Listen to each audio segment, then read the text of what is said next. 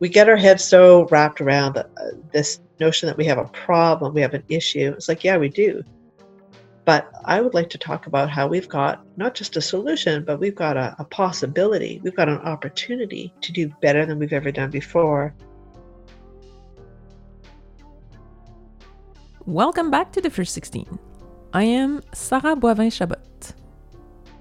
And I'm Kirk Finken. In this episode, we're talking about food loss and food waste. It's complex, and it's also new territory for Agriculture and Agri-Food Canada. In terms of scope, it's global, national, and local. It's in our homes. It's also a loaded topic. Yeah, and it's loaded with unused nutrients. And when it rots in municipal landfills, it's loaded with and releases methane.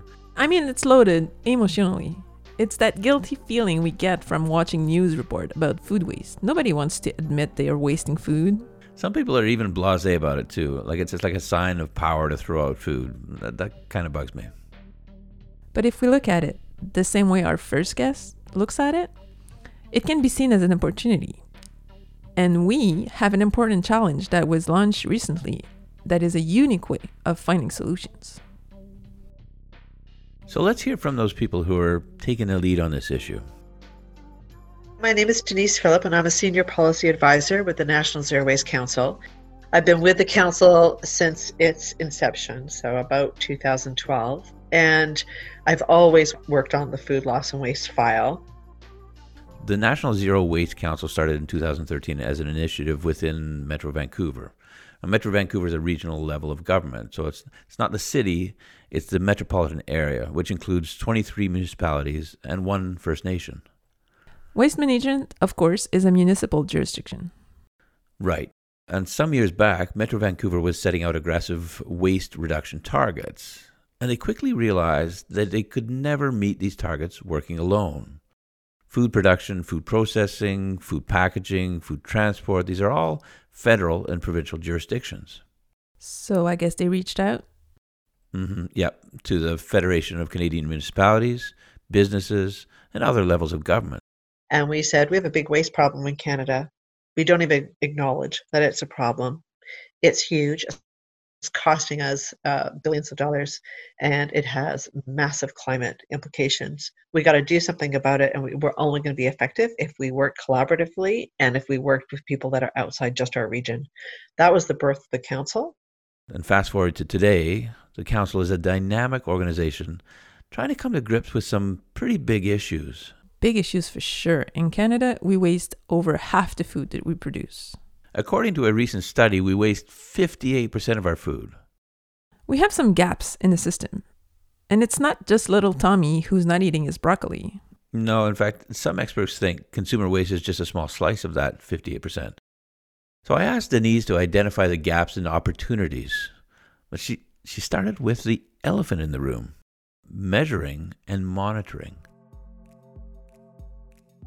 We need to know where we're at to know where we're going. So you need to be able to, to measure and monitor what are your current impacts. How much waste are we generating? What's it made of? Where is it happening in the supply chain? Who can do something about it? So the measuring and monitoring is attached to a target. So we always talk about a 50% reduction by 2030. That's in line with the, the WRI global target. So we need to measure and monitor, and that's for all representatives in the supply chain. That's food businesses, that's government making sure that we're all agreeing on the terms we're using and that we're all measuring and monitoring the same things and uh, for the same end is really fundamental to being able to track any kind of change in the country. Okay, and what about the physical infrastructure of the food system? Canada is big. We're a huge country. And whether we're getting food from the farm to people or whether we're getting surplus food from retail to charitable outlets, for example, there's a transportation issue and then there's also a storage issue and it's a, often it's a cold storage issue more than a hot storage issue. And we don't have really good infrastructure that allows shared common space where we can take food move it across parts of the country in a way that's efficient and effective and doesn't have a huge climate impact, and that the food gets there in one piece. It doesn't rot on the way, for example, and that, that we've got some sort of central area where we can store it for a period of time that, again, it doesn't go bad while it's waiting to be delivered. What about the supply chain itself? Any gaps or issues in that? You know, we really run our food supply chain um, around volume and get it just in time. Right? So that means i want to plan ahead. I want to you know lock in to a 200 pound order and it's got to arrive by april right? And we know we all have to be more dynamic than that. And the only way to be more dynamic than that is to make sure that we're working locally with those relationships and that we're working throughout a supply chain. So we're leveraging each other, but we're working collaboratively. So if a par- if a farmer has a really good year, can we make use of that bumper crop? If a farmer doesn't have a very good year, can we uh, lower expectations, lower lower our purchases without penalties? Because right now there's often penalties built into the procurement process throughout a supply chain. I guess there's a question of supply and demand too, right? So if you spend a lot of time growing food, growing food, growing food, and you don't eat it, and you don't eat it, you don't eat it, so you have to grow more food. You know, like if that's the cycle you're in, your climate contributions from all the trucks driving around strawberries that never get eaten, it's actually huge. And so, because the food system is also opportunistic, do you see any opportunistic gaps? I think we could do a lot more with innovation in the kind of food that we eat we want healthy, nutritious foods. I'm not, I'm not talking about anything too weird necessarily, but we need to rethink what we currently consider waste. Making sure that we are being as creative as possible in what can constitute a food source is really important. I know I heard a really great story from um, a dairy representative in the US who spoke about the time before curds and um, you know, ways and curds. We have a poem about that, but you know, it really wasn't very typical for people to eat curds until they started uh, really trying to market curds. it's all over poutine. You know, spinach that may not be good for a salad can be made into spinach pucks that are then thrown into smoothies. That's another common example, right?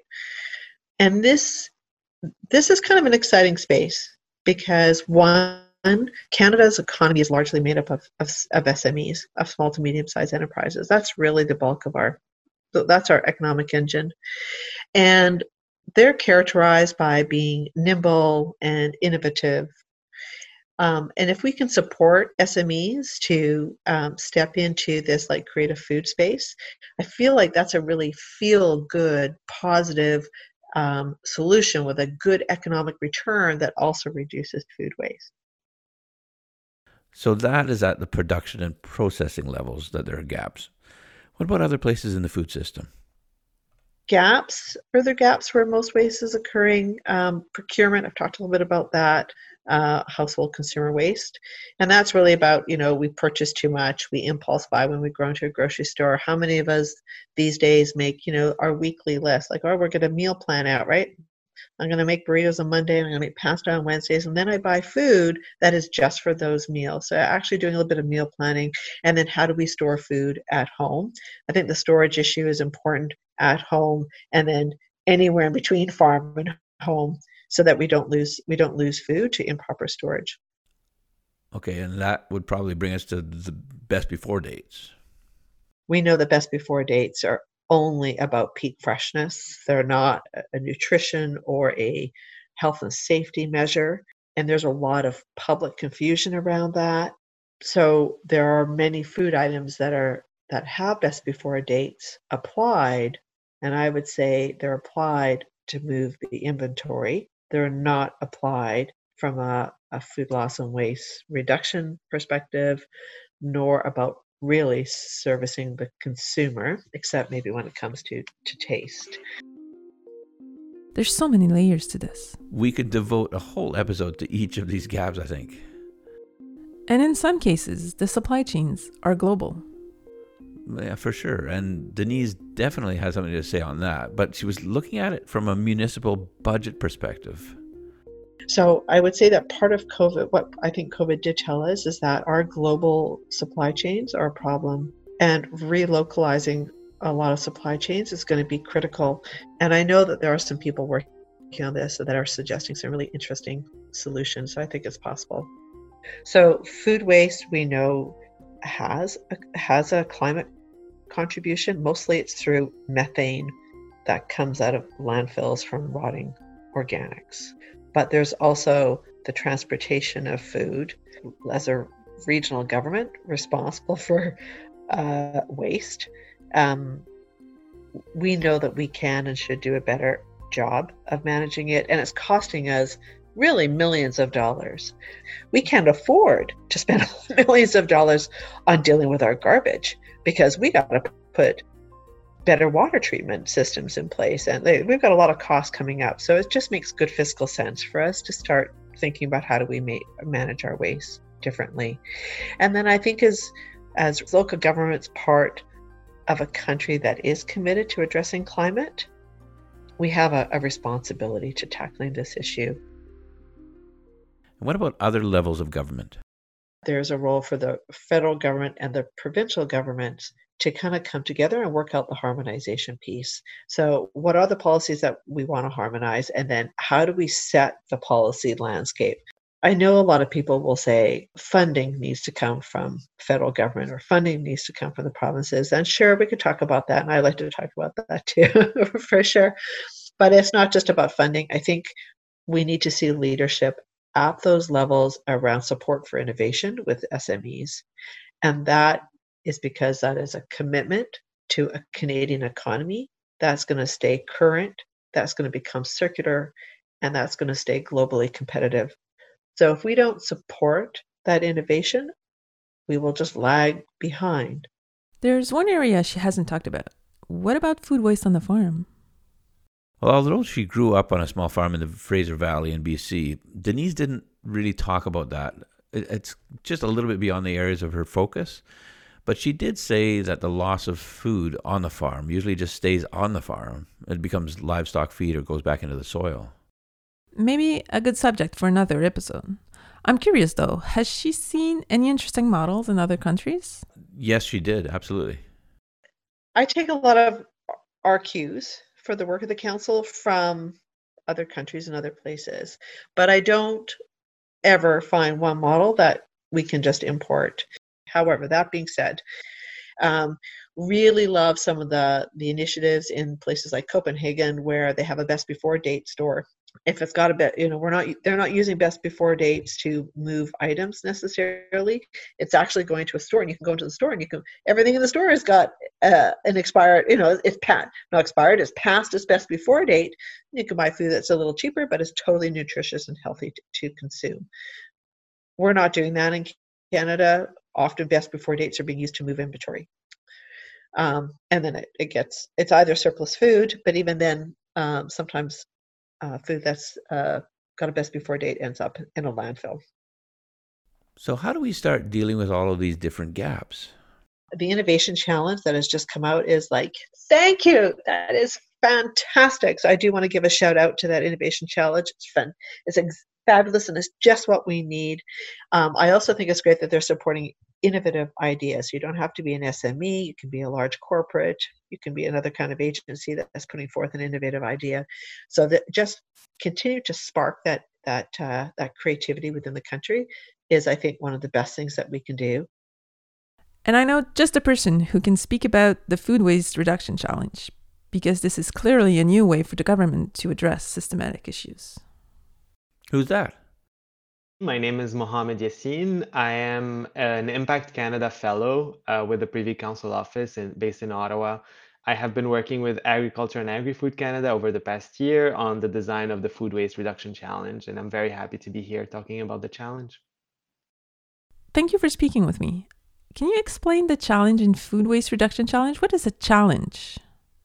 Sure. So challenge prizes are basically competitions that provide rewards to whoever can first or most effectively solve a defined problem.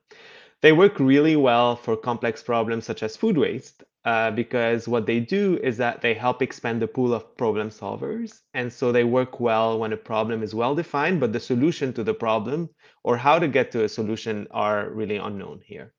So we've seen challenge prizes being very successful in incentivizing and driving innovation in several sectors like commercial space space travel, self-driving cars, or even solutions to antibiotics resistance.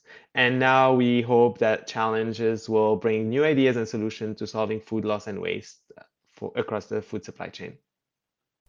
The food supply chain is pretty complex. Are there different categories within the challenge to deal with different parts of it? So, as we know, there is no one solution to food waste. So, this is why our challenge has four different streams to support as many different solutions across the food supply chain as possible. We have two streams focused on business models. These are for solutions ready for commercialization. And two other streams focused on advancing new technologies. These are for solutions that are still at the lab and at the prototyping and testing phase. In each of these two categories, one stream supports solution for food waste prevention, that is making sure that no food waste is generated at any place from farm to consumers. And another stream supports solutions for diversion of, of food waste. So since we know that some waste is inevitable, we want to support solutions that can create value from food byproducts or waste and divert it from landfill. What type of organization do you expect to participate in the challenge? Yeah, so we expect innovative and new ideas and solutions to really originate from very different places. So when we designed the challenge, as I said, we made sure to test it with a diverse group of innovators. And we so we expect ideas to come from places such as new start- startups or even groups within large or bigger companies.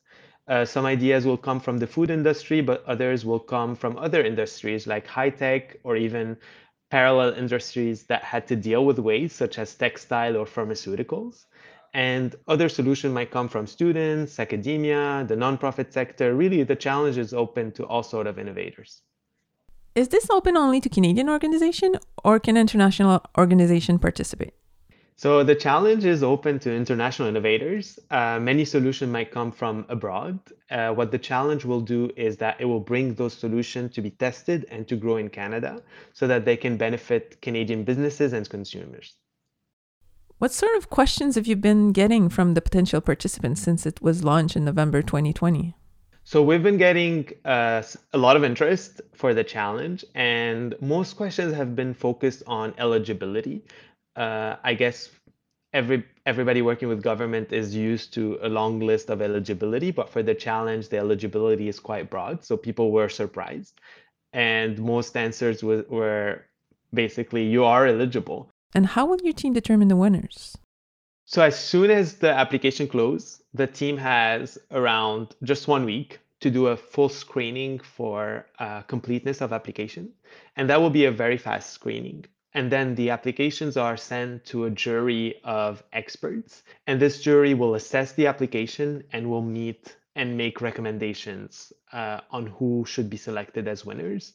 And then Agriculture and Agri-Food Canada will take that recommendation and select the winners and, and provide funding the the challenge is in stages actually and that allows us to follow the innovators through the process of development of solutions. So the first stage is only the concept. So innovators will only submit their idea and concept. And then semifinalists will be selected. They will move to stage two where in stage two they need to show initial results of their solution and they will show these results to the jury. And then finalists will be selected and move to stage three where they'll have to grow in the market and and show bigger results. And then the grand winner uh, will be selected after stage three. So, with some of the gaps that Denise Philippe uh, identified, I could see that there could be like hundreds of excellent solutions. I'm sure there are good solutions already. Maybe some old solution that can even be improved upon. Did Denise talk about any municipalities or organization that stand out in their effort to reduce food waste? Well, for sure. Yeah, there are some leaders in Canada. Uh, certainly, Guelph's circular city work is inspiring. I mean, really, they're they're leading in Canada, and I'd say that Guelph is also uh, special in the sense that it has a lot of producers and it's also got a lot of processors right there. Guelph is really great, and it's great that uh, they're being able to work with different players to figure out how they how one company's cast or another company's source of material to make into something new. So they are they're redefining waste. So that's really great. I'd say that Metro Vancouver has been a leader around its Love Food Hate Waste campaign. I mean, this is where we piloted that campaign before campaign before we took it national. We are seeing still that you know we have an individual province lead in a particular area or another, and other provinces are either not following that lead or they follow it too late. For example, Quebec is doing fabulous work around really advancing a circular economy. What can we take from that? How do we all rise to the bar that Quebec has now set?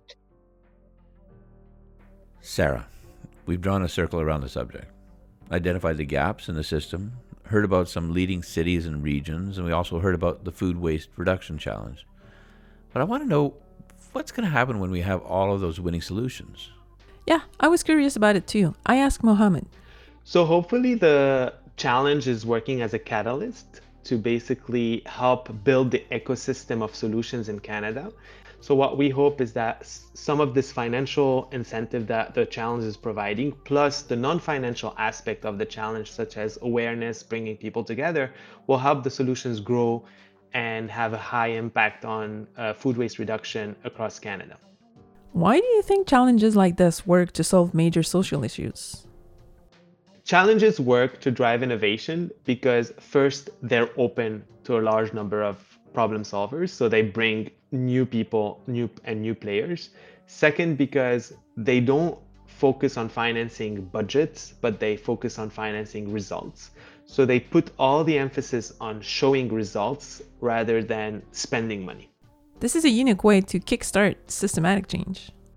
Indeed, this is the first challenge that Agriculture and Agri-Food uh, Canada launches, but we hope it will not be the last.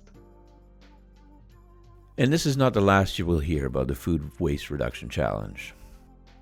We're going to follow up with an episode in spring 2021 to talk with the winners of the challenge about their solutions. Mm-hmm. I look forward to that.